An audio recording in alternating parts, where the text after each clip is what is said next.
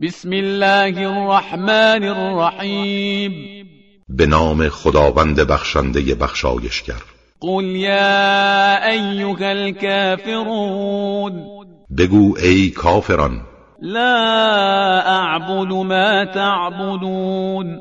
آنچه را شما میپرستید من نمیپرستم ولا انتم عابدون ما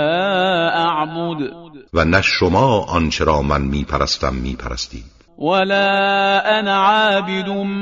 ما عبدتم و نه من هرگز آنچه را شما پرستش کرده اید میپرستم ولا انتم عابدون ما اعبد و نه شما آنچه را که من میپرستم پرستش میکنید لكم دينكم ولي دين حال که چنین است آیین شما برای خودتان و آیین من برای خودم